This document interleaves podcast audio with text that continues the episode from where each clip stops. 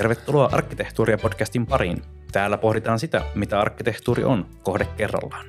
Tuttuun tapaan voit seurata keskustelussa käsiteltäviä kuvia Instatilillämme nimeltä Arkkitehtuuria podcast. Kuvat löytyvät myös meidän medium.comin sivuilta. Tänään meillä on aiheena Paimion parantola, eli maailman hienoin keuhkohoitola. Seurassani tänään ovat minä, eli Arttu Muukkonen, arkkitehtuurin innostunut harrastaja, ja minä, eli Pekka Pakkanen, arkkitehti. Ja sittenhän mennään heti asiaan, eli kuvan numero yksi. Paimiossa ollaan ja olemme myös siis Paimion parantolan suoranaisella takapihalla. Miksi näin, Pekka? Tämä kuvakulma on Paimion parantolan kuuluisin vinkkeli, tai se, tai se nähdyin näkökulma tähän parantolaan. Ja tässä näyttäytyy tämä modernin arkkitehtuurin helmi. Tämä on yksi maailman hienoimpia modernin arkkitehtuurin kohteita monestakin syystä. Ja, tota, ja tämä, tämä kapea siirrofunktionaalinen pääty, niin tota, voidaan ehkä vähän palastella sitä lisää, mutta nimenomaan tämä, tämä hu, huima vertikaalisuus ja avoimuus ja keveys ja betonisuus ja absoluuttinen valkoisuus tota, mäntyvietsän keskeltä noustessaan, niin, niin se, on, se on innostanut arkkitehtisukupolvia. Tämä on ollut, vaikuttava teos ja on, on itse asiassa edelleenkin.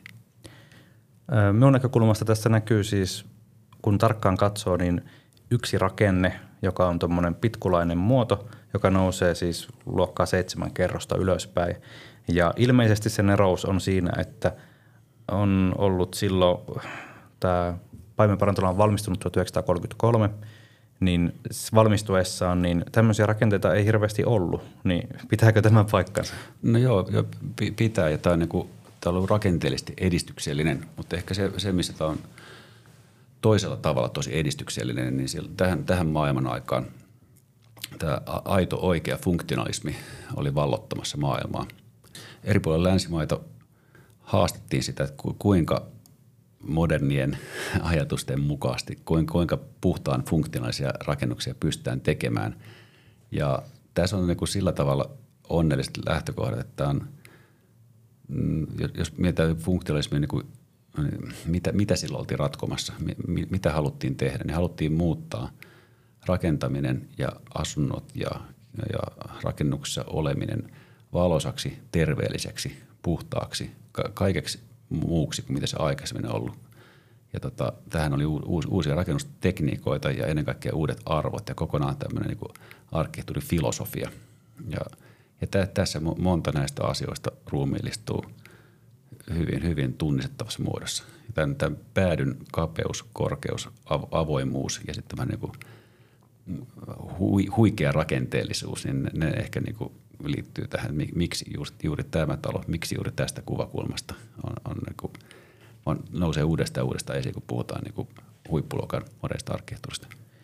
Jos vielä palastellaan tätä niin kuin osiin, niin korkeita rakennuksia on tehty ennenkin, mutta ehkä mikä siinä kapeudessa on tavallaan se, mikä siinä niin kuin kiinnostaa?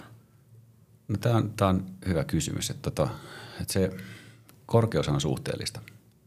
Se riippuu, miltä korkealta katsotaan ja, ja minkälaiset suhteet on. Tämä, tämä, tämän, tämän leveys, tämä on niin merkittävä siro, että tämä antaa ymmärtää, että talo olisi tosi ohut. Ja, ja niinhän se suhteeltaan onkin monella tavalla, mutta kun, kun se niin kuin kapenee ja, ja niin kuin kiintyy tällaiseen niin kuin tornimaiseen massaan, missä niin kuin leveyttä ju, juuri ollenkaan, niin se, se tekee tästä tosi korkean tästä vaikutelmasta. Ja, ja tota, ehkä se, niin kuin, um, se, että tämä on rakennettu betonista yksi aineisena, niin se niin kuin lisää sitä semmoista huikeutta ja huikentelevaisuutta. Ja, ja samaan aikaan, kun tämä on hyvin, hyvin rakenteellinen, tämä ei kuitenkaan ole kömpelö tai jäykkä, vaan tässä on tämmöistä niin funktionaalisen leikkisyyttä, että on niin pyöreitä muotoja ja optimoitu materiaali ja pyöreydellä, silläkin on niin rakenteellista merkitystä tässä.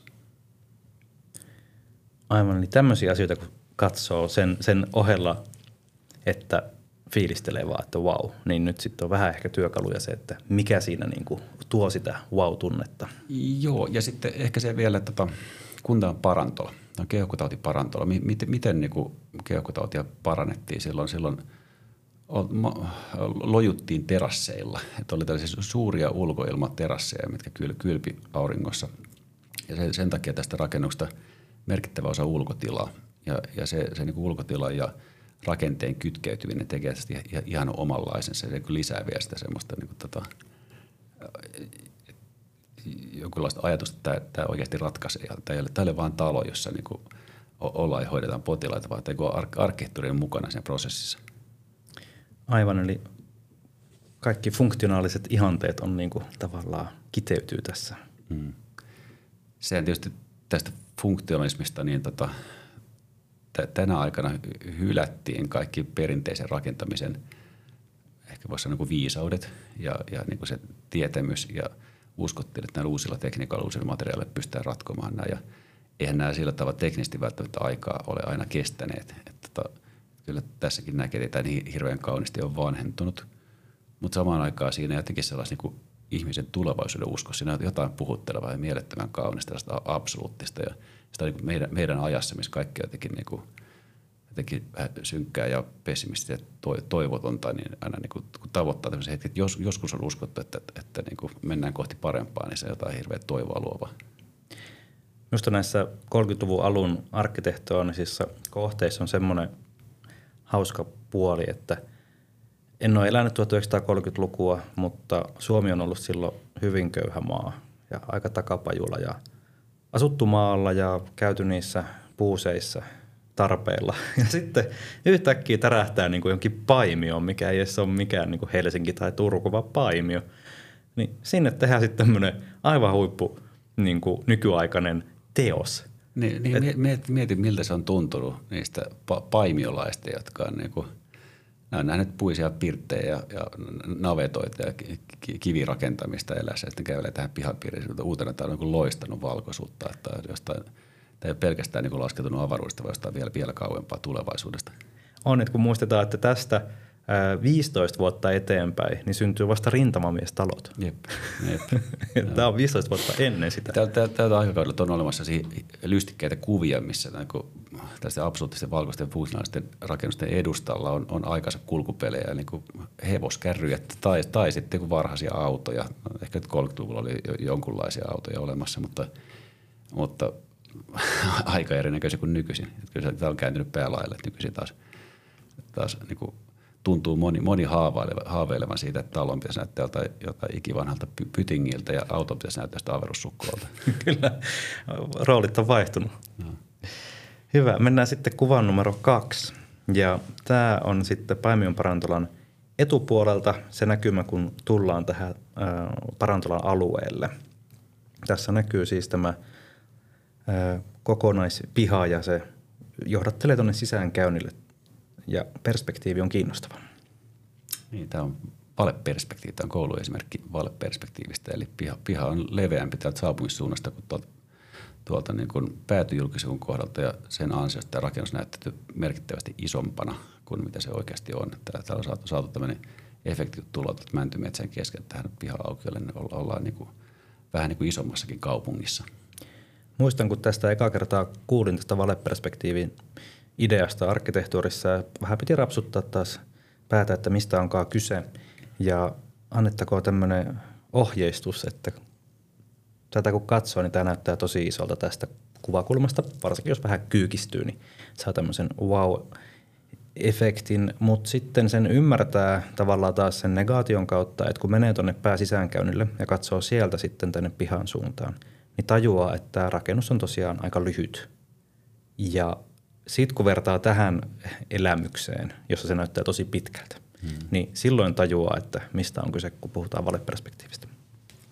Tässä, tässä kuvassa näkyy ehkä muitakin tällaisia funktionalistisia ominaispiirteitä.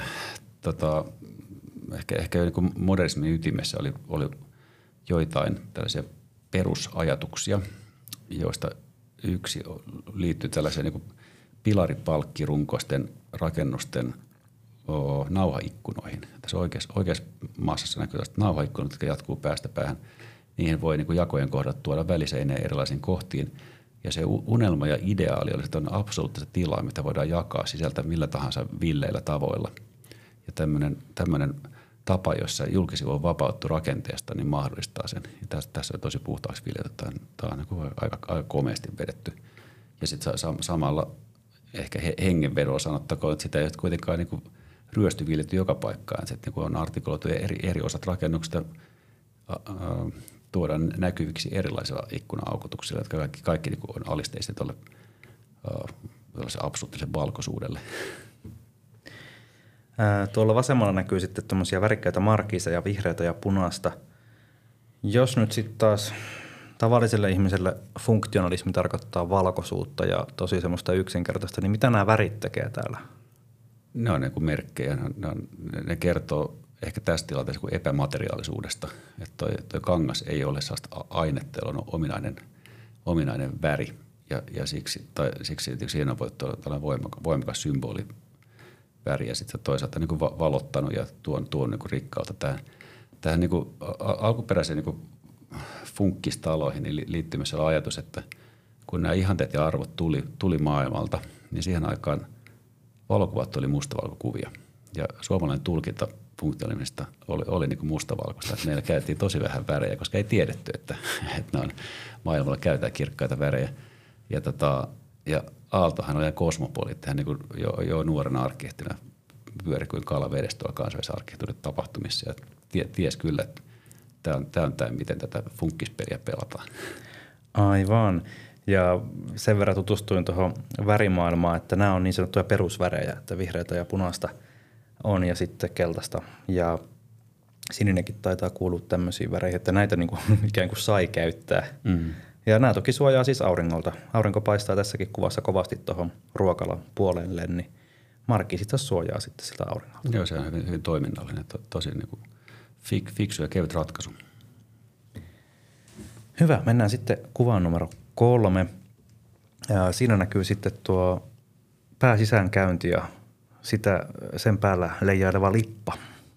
Joo, le- leijaileva nimenomaan. Tässä edelleenkin tämä funktionalismin ajatus siitä, että, että uuden ihmeellisen materiaalin eli betonin avulla voidaan tehdä vapaita muotoja, mutta voidaan myös niin kuin päihittää se vanha vihollinen painovoima ja alleviivata ja le- leikitellään sillä, että täällä sitten vaan leijutaan ja lennetään. Ja, ja tota, tämän tapaisia asioita tämä liittyy, että ei, ei sinne mitään pilareita tarvita, kun saa niin pystytään raudalla, raudalla jännittämään se betoni ja tekee, tekee isojakin ulokkeita.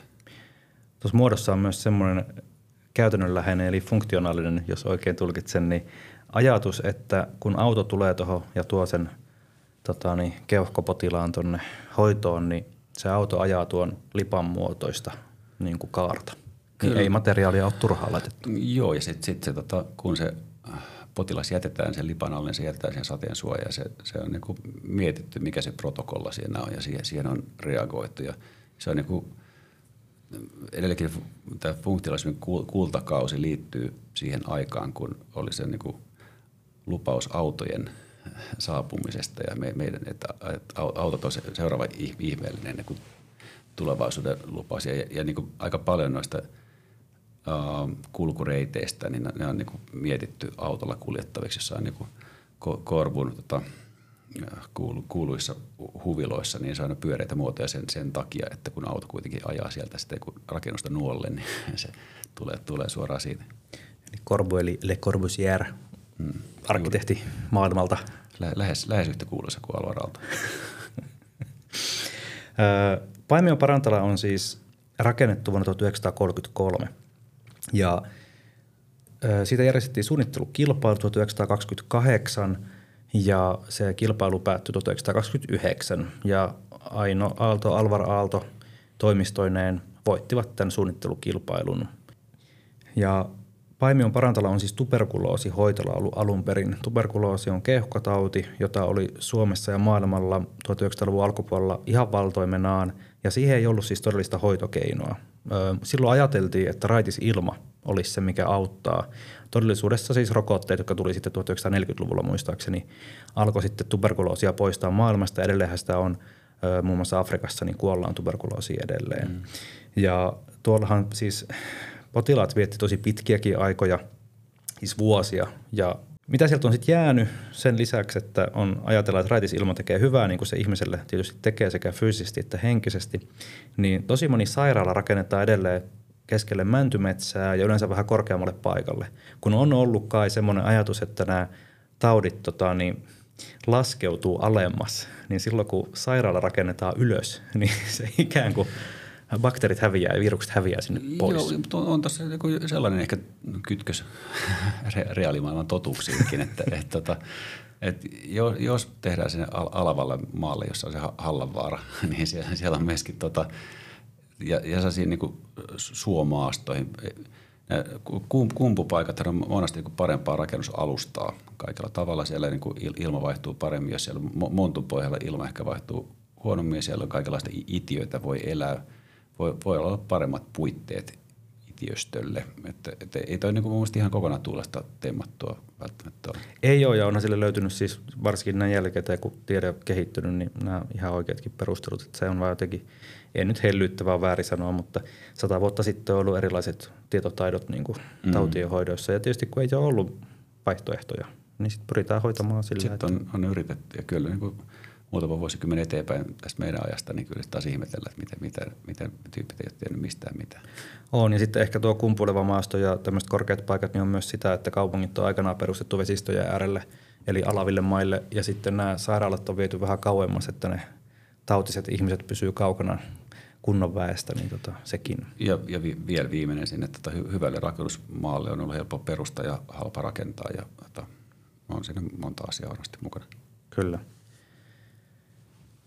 Mennään sitten kuva numero neljä, ollaan sisätuloaulassa ja täällä on kiiltävät lattiat ja keltaista väriä ja kattoikkuna, josta tulee luonnonvaloa ja isot ikkunat näkyy tässä. Hmm. Ollaan, ollaan valon äärellä, lu, luonnon äärellä, näky, näkymien äärellä on osattu käyttää iso, isoja lasipintoja ja tota, tehdä tämmöisiä jatkuvia sileitä, saumattomia betonikattoja ja lattioita. Ja, ja tämä on ihan tästä niin funktionaalisen perus kuvastoa ja, ja se tehdään kyllä todella selväksi oikeastaan kaikissa paikoissa rakennuksissa niin kuin sisääntuloaulasta tai jo ulkoakin lähtien.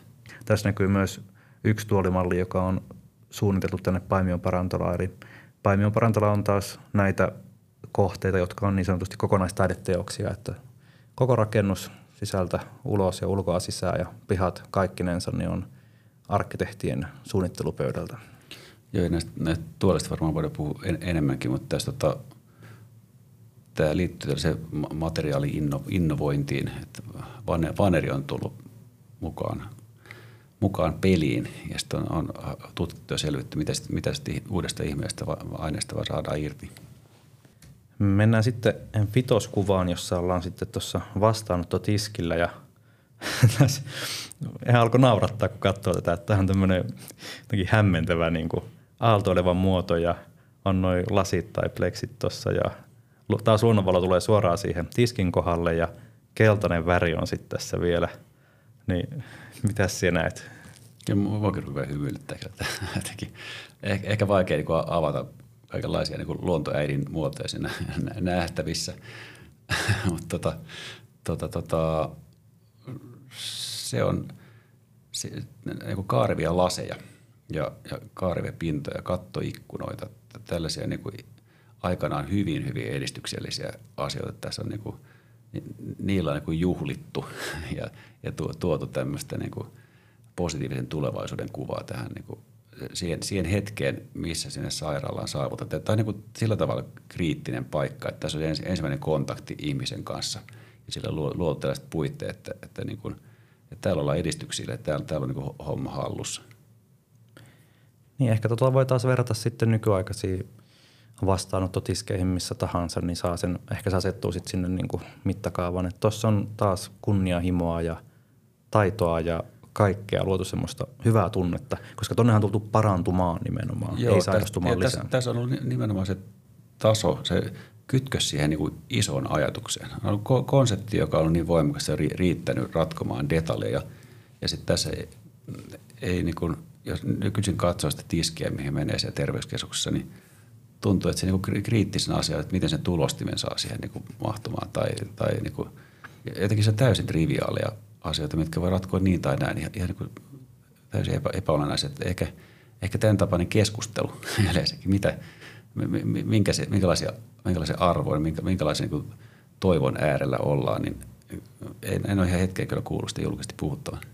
Ei, että ehkä jos se lastensairaaloiden äärellä puhutaan siitä, että millaista se käytettävyys tavallaan tai miltä siellä tuntuu olla yleisellä tasolla, mutta miksi me puhuta aikuisten asioissa? Niin ja siinäkin tapauksessa sit se niinku ratkaisu on se, että käytetään iloisia värejä, että, niin. että, että, että hurraa.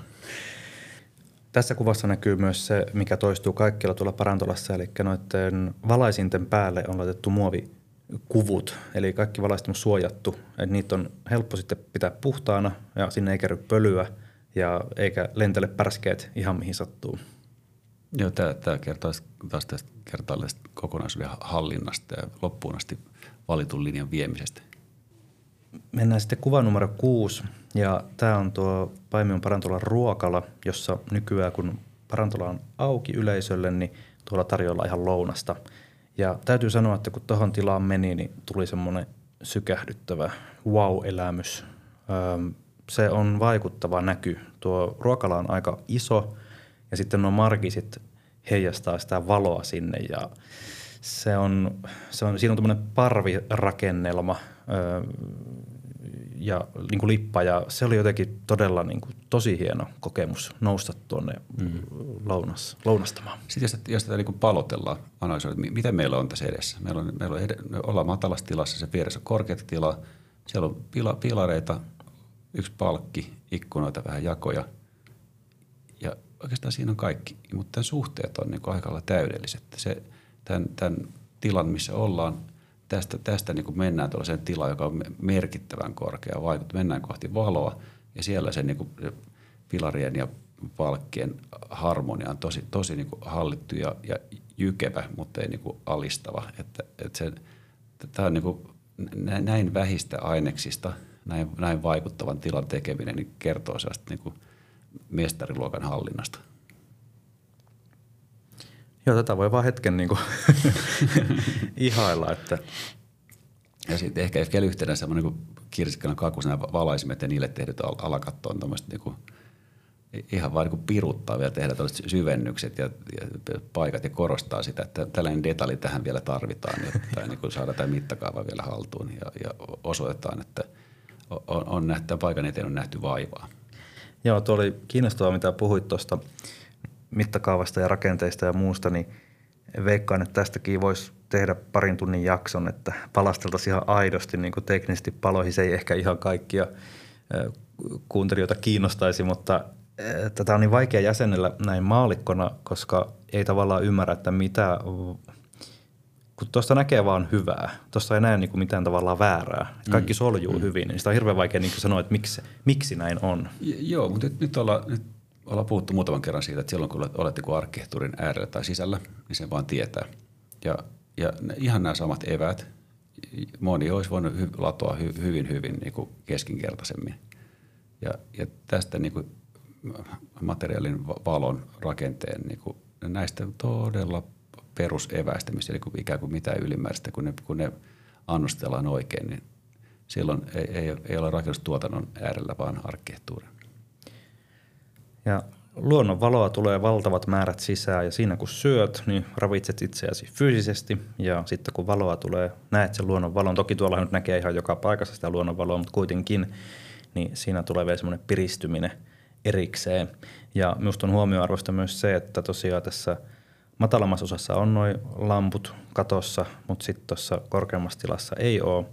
Ja se on minusta taas sitä, että – ei tarvi niitä siivousvaloja joka paikkaan laittaa, vaan silloin kun mm. sivuvalo on dramaattinen ja myöskin kaunis samaan aikaan, niin tämä riittää.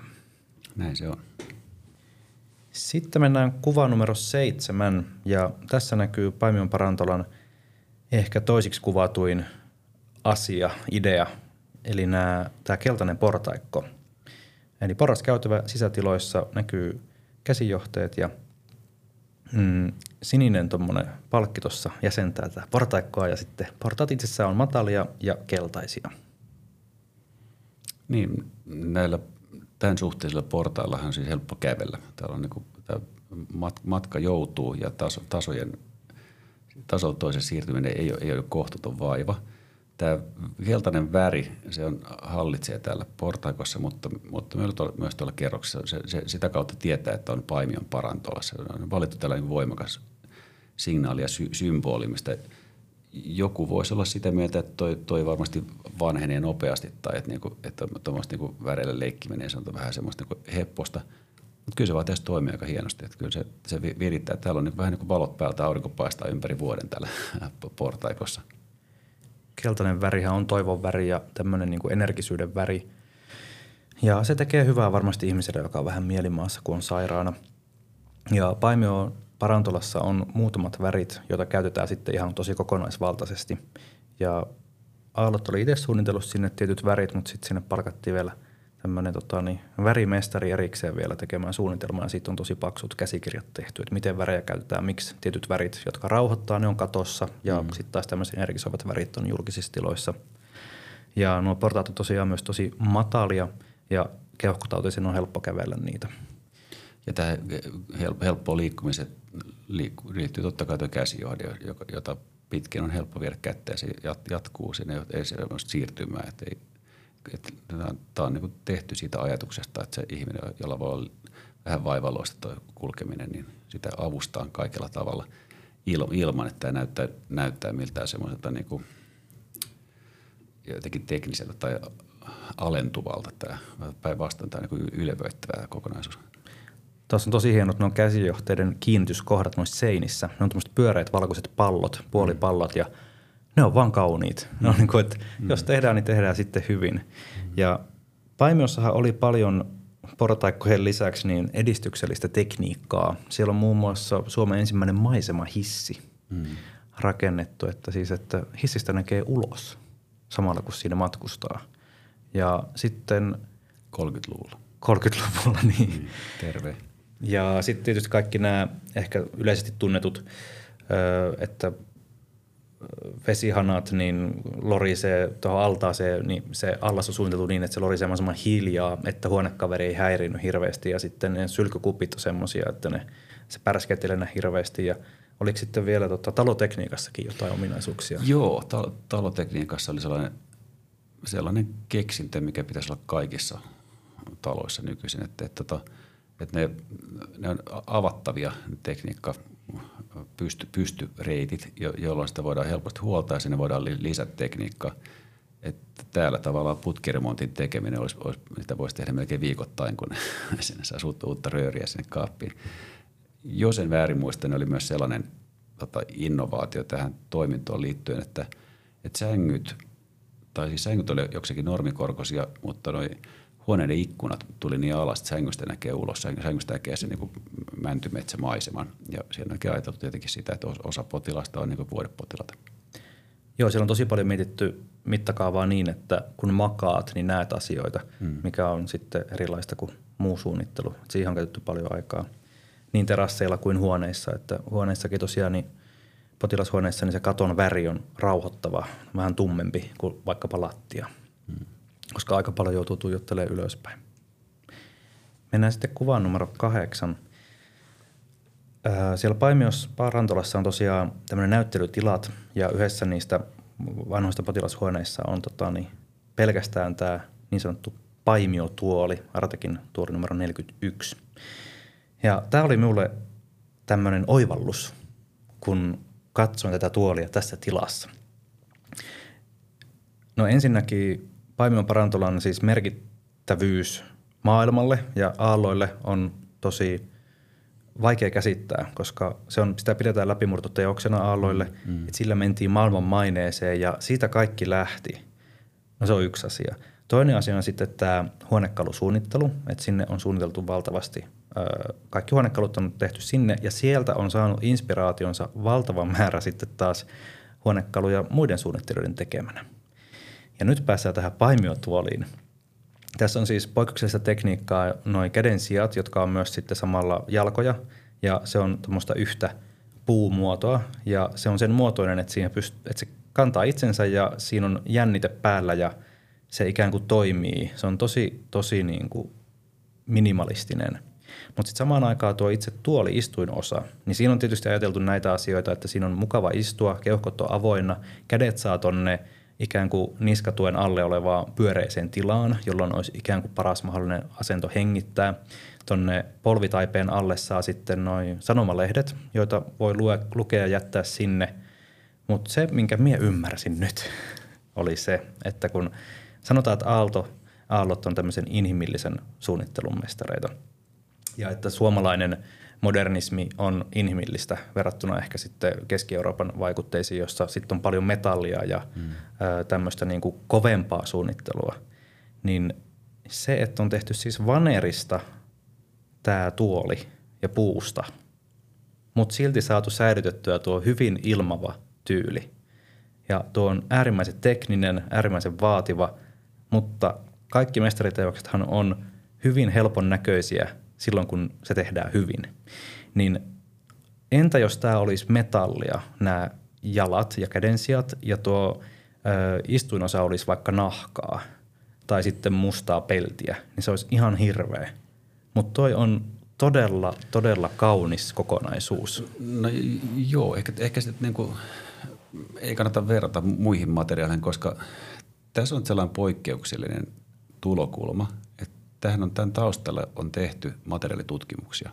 On selvitty, selvitetty, vaneri oli, vaneri oli kohtuullisen uusi tuote, että niin yhtäkkiä pystytään, pystytään leikkaamaan puusta merkittävää ohuita paljon, paljon liimaamaan ne ja sitten todettiin, että ne voidaankin liimata eh, ja vähän niin kuin lämmittää ja painaa sitä ja muotoilla sitä eri, eri tavoin sitä niin kuin liimautuvaa puuta.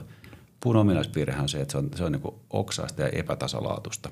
Ja silloin kun se niin kuin viilutetaan tai leikataan ohuisiksi palaksi, niin se saadaan hurjan pal- paljon niin kuin teknisesti tasalaatuisemmaksi.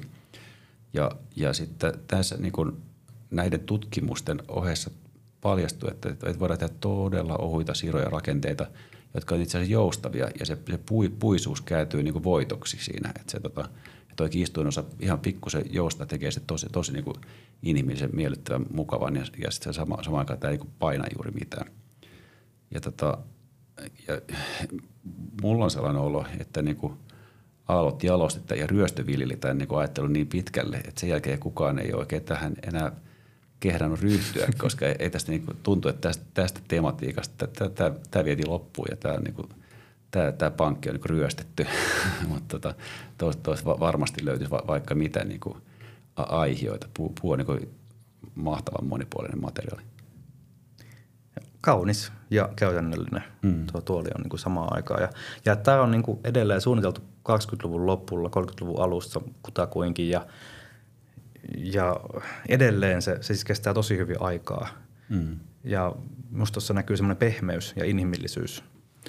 Joo, jo, ja se niin kuin, ehkä just se, että kun se kasvaa sen materiaalin ominaisuuksista ja liittyy siihen, se ratkoo jotain oikeita kysymyksiä, miten, miten istua, miten, miten että muutama muukin tähän niin kuin – just tähän, tähän keissiin liittyviä juttuja, niin se, silloin se muoto ei ole itsellinen ja, ja se, se, niin kuin vielä, vielä, se tekee vielä hienomman. Sitten joskus puhutaan siitä jostain niin kuin nopeasta autosta ja formuloista, että silloin kun se on nopein mahdollinen, niin silloin se on myöskin kaunis. Ja tässä on ehkä vähän sama ajattelu, että tästä, tästä on niin kuin kaikki ylimääräinen pois, jokainen muoto ja käänne tekee siihen niin kuin jäykkyyttä ja on niin kuin teknistä syystä olemassa, mutta sitten sen jälkeen se teos selittää itse itsensä, ei, ei, ei teknisenä objektina, vaan tämmöisenä kokonaistaideteoksena. Ja tämä on ollut myös hyvin hygieninen. Tämä on helppo puhdistaa ja mm. pitää puhtaana, mikä mm. oli myös sit yksi arvo, kun suunniteltiin huonekaluja tuonne. Mm. Ja, ja taas, taas jos tehdään rinnastus nykyaikaan, että nyt, nyt jos joku lähti sieltä tulokulmasta, tehdään niin hygienisin mahdollinen tuoli, kyllä se, kyllä se jonkunlainen muovijakkarahan sen löytyisi joku yhtäkkiä. No joo, sitä me vähän yritin myös niin kuin hahmotella, että, että ei, ei, ei ehkä suunniteltaisi ihan näin. Joskin tutkimusten mukaan, että tota, puuhan on hygienisempää kuin muovi. Että, että jos tota, jotain leikulaudasta mitatetaan bak- bakteeritasoja, niin, niin puuleikkulaudasta sitä on vähemmän, vähemmän kuin muovileikkulaudasta. Ainakin tiettyyn pisteeseen asti, kun siellä on tarpeeksi uria, niin mm, voi unohtaa tämän.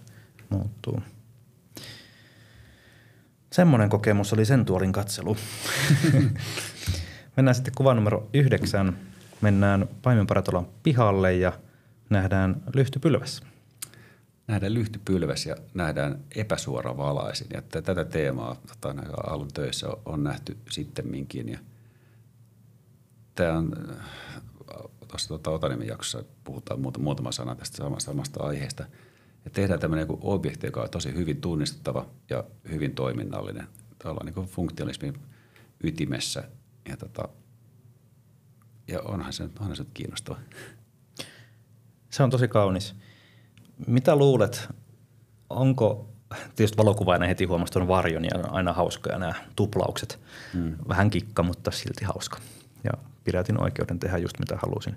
Niin tota, eli ottaa tämmöisen kuvan, niin minkä verran suunnittelijana kerkee miettiä sitä, että mitä se aurinko luo varjoja mihinkin ja kuinka yksityiskohtaiselle tasolle sitä voi suunnittelijana viedä? Kyllä arkkitehtuurissa tehdään paljon, kyllä sitä mietitään, että mi, mi, mi, mihin tulee varjoja, minkälaisia, mi, minkälaisia syvyysvaikutelmia. Mutta ehkä, niinku, ehkä niinku objektisuunnittelusta niinku valaisen, valaisen kohdalla, niin on vaikea uskoa, että se, se olisi relevantti taso siinä, että se olisi kiinnostavaa, että sen takia tehtäisiin joku, joku muoto, että sen silhuetti tai varjo on joku, jonkunlainen, mutta en osaa puhua muiden puolesta. Voihan että joku, joku tällä, tällaisikin kelaa, mutta kyllä se yleensä niin kuin se objekti sellaisena on se, mitä, mitä siinä millä annetaan muotoa. Mennään sitten kuva numero 10 ja saavutaan Paimio Parantola takapihalle. Tässä näkyy huoltorakennusta ja sitten tuo piippu. Niin, niin että jokaisessa, jokaisella rakennuksella on niin selkäpuoli tai semmoinen kääntöpuoli tai se, se niin alue, missä on niin pakolliset toiminnot. Huoltopiha on yleensä se niin klassinen paikka, missä tota, mihin nämä kaikki kertyy ja ne on, ne on just niitä paikkoja, mihin, mihin arkkitehdit ei missään tapauksessa halua ketään viedä, koska se on vähän sellainen jako, jakojäännös. Tätä katsotaan niin yksi, yksi kiinnostavimmista kuva, kuvakulmista tässä kokonaisuudessa. Tämä, tämä niin kubistinen veistos, tota, 30-luvun Frank Gehry täällä niin kuin, touhuamassa. Tässä on niin kuin, hienoja muotoja, hienoja artikkeloita, erilaisia osioita, mitä tämä valkoinen niin kuin, jatkuva vaippa pitää tosi hienosti kasassa. Joo, me tykkään aina kiertää rakennukset ympäri ja olen niin kuin alkanut ymmärtää sen, että yleensä vaikka kerrostaloissa niin porraskäytävät on pohjoisen puolella, koska sinne ei ole syytä tehdä vaikkapa olohuonetta, mihin on hyvä saada etelän lämpöä tai, mm. tai ylipäänsä auringonvaloa, että se on se niin kuin takapiha. Ja olen ymmärtänyt, että ei niitä välttämättä kannata, ei ole tarkoituksenmukaista suunnitella välttämättä kovin niin kuin pommeiksi, eli hienoiksi. Mutta tämä oli sitten tämmöinen, mistä sullekin laitoin etukäteen viestiä, että, wow, että kato, että siis takapiha ja no ikkuna, erikokoiset ikkunat ja on toi pyöreä muoto tuossa ja toi lippa ja siis niinku ihan peränurkka. niin oli sille, että, että tässä ei ole nyt jätetty niinku yhtään kiveä kääntämättä, kun tätä suunnitelmaa on tehty. Joo, joo mutta miksi ihmeessä ei? Miksi jonkun, jostain paikasta pitäisi tehdä niin jotenkin niinku heikompi tai huonompi? Kyllä se ei ole rahasta. Se, se on, niin ne ikkunat siellä pitää olla. Jostain se pitää rakentaa joka tapauksessa. Se, se, se että miten ne olemassa olevat ainekset asetellaan, niin se on sitä arkkitehtuuria. Ja silloin, silloin kun se menee läpi linjan, se menee se huoltopihalle asti, niin ei, ei olla minkään muun äärellä kuin isolla aalla arkkitehtuuri. Tuosta Paimion parantolosta yleisesti, niin se on semmoisia niin siivekkeitä ja siipiä täynnä se koko rakennus tavallaan. Se rakennus koostuu siivistä, niin mikä siinä on niin se perusajatus? Miksi näin? No se se perusajatus, että, että silloin saadaan, saadaan valoa sinne rakennukseen. Että niistä siivissä monesti rakennat siellä toisella puolella on käytävä ja toisella puolella huoneita. Ja se on niin rakennustaloudellisesti vähän tehotonta, että silloin niin on, on paljon ulkovaippaa ja niin kuin pohjapinta-alan nähden, että, että se, sellaisella, sillä tavalla ei, ei nykyisin kukaan rakenna. Se on ehkä siinä on myöskin niin energiataloudenkin syy nykyisellään – mutta mut pohjimmiltaan se ajatus on, että nimenomaan tämä luontoyhteys, näkymä, tulos, valo ja, tota, ja tällaisten funktionaalisen perusarvot toteutuu silloin, kun, kun tehdään kapeita siroja, rakennusrunkoja. Tämä valmistui 33 ja sen on sanottu tosiaan olevan läpimurtoteos ja se lähti niin kuin maailmalle sitten saman tien. Niin miten 30-luvulla, kun laivat on ollut hitaita, lentokoneita on ollut vielä vähemmän ja nettiä ei ole ollut, niin ne on levinnyt siis nämä eri teokset niin konferenssien kautta eri arkkitehdeille, mutta onko sitten niin kuin muu maailma tiennyt, tavalliset ihmiset vaikka missä tahansa, että nyt on Paimion parantola syntynyt vai miten tämä on niin ei, ei, todellakaan. Kyllä. Siihen aikaan on ollut tämmöinen SIAM-niminen niin kuin moderni arkkitehtuurin konferenssi, joka on ollut pieni sisällä, sisäpäin lämpivä klubi, missä on ja, jaettu näitä vaikutteita ja, ja se, se on varmaan niin kuin meidän aikamme kuvakulmasta näyttäisi aika, aika sympaattista to, touhulta. Siellä on, on, on niin tosissaan oltu liikenteessä, mutta aika semmoista niin kuin pienien piirien toimintaa se on ollut. Ja, ja samaan aikaan on saatu aikaan niin kuin tämmöisiä esimerkkikohteita, joiden vaikutus on ollut aivan massiivinen. Se on, se on sitten niinku arkkitehtien ja, ja muiden vaikuttajien kautta lev, levinnyt kyllä, mutta niinku alkuperäiset ne, niinku, ne tavallaan ne alustat tai ne kohtaamiset, missä näitä niinku, ihan semmoisia yli, ylipapit on kohdanneet, niin kyllä on aika pieni, pienimuotoisia tapahtumia ollut. Ja, ja, ja, ja se on niin kuin tota, olisi, olisi tosi kiinnostavaa olla kärpäisenä katossa niin seuraamassa näitä, näitä kohtaamisia, näitä niin kuin, että onko se ollut niin sellaista jotenkin niin kuin, ää, avointa ja semmoista niin kuin veljellistä ja siis sisaruksellista ja jotenkin tiedon jakamista vai, vai missä määrin sellaista niin kuin suurien egojen kukkoilua, niin tota, jos jonkinlainen kilpailuasetelma siinä varmasti ollut, että kuka tekee se huimimman, kaikkein niin kuin absoluuttisen moderneimman ja painovoimaa uh, uhkaavivan valkoisimman teokseen, mutta, tota, mutta se, missä mielessä, missä hengessä niitä on tehty, niin siitä, siitä voidaan vaan arvailla. Kyllä, mutta toisaalta se, että on ollut konferensseja, joissa on kohdattu, niin se kertoo jo siitä, että tietoa on haluttu jakaa joko pröyställen tai tota, niin, tietoa jakaen. Mm. Ja tuolla Paimion parantolan näyttelyssä on yksi Aallon käsin kirjoittama kirje kotiin, missä sanoi, että on Siamissa eli CIAMS on niin kiire, että ei parturiinkaan kerkeä. Siellä on ollut into päällä. Että on ollut paljon keskusteluja ja fasinoivia ja kaikki on ollut aivan upeaa. Että varmasti se on, siellä on saanut olla kaltaistensa joukossa, niin on ollut inspiroivia tuommoiset kohtaamiset. Ja sellaisen jälkeen tullut takaisin Suomeen kyllä niin, niin, niin kuin virtaa energiaa täynnä, että taas on painettu seuraava vuosi kyllä ihan kynä punaisena. kyllä. Kiitos Pekka Tämä oli taas tämmöinen katsaus Paimion parantaloa ja Paimion parantalo on yksi niistä kohteista, missä on, mistä on valtavasti tietoa netissä ja googlaamalla löytää sitten lisää kaikenlaista, mutta tämä oli meidän tämmöinen katsaus tähän. Ja siellä, siellä pääsee myös käymään hmm. ja sitä me lämpimästi suositellaan. Minkä katsomaan omiin silmiin. Tämä, tämä on meidän näkemys asiasta, ei tämä koko totuus lähellekään. Paimion parantolassa toimii nykyään säätiö, se on siis pelastettu se parantola siinä mielessä ja tota, niin siellä on ihan tämmöisiä arkkitehtuurikierroksia, joille pääsee ja – kannattaa katsoa aikataulut etukäteen ja voi myös yöpyä aallon suunnittelemissa huoneistoissa siellä. Joo, parantolan pelastusoperaatiosta voidaan varmaan kiittää todella monta henkilöä, mutta ehkä erityisesti Henna Helanderia sinne terveistä kiitokset. Laitetaan sinne menemään, toivottavasti menevät perille. Kiitos Pekka, tämä jakso oli tässä. Kiitos. Jos pidit podcastista, pyydämme kainosti apuasi – Anna podcastille Spotifyssa tai Applen podcast-sovelluksessa tähtiä. Tähditykset nimittäin kertovat alustoille, että olemme oikea toimija emmekä mitään huijareita, ja sitä kautta voimme päätyä vaikkapa suosittelulistoille, ja sitähän me toivomme. Lisäksi arvostamme tietysti kaikenlaisia tykkäyksiä, jakoja ja sitä, että kerrotte tästä podcastista jotain hyvää kavereille ja tutuille. Kiitos!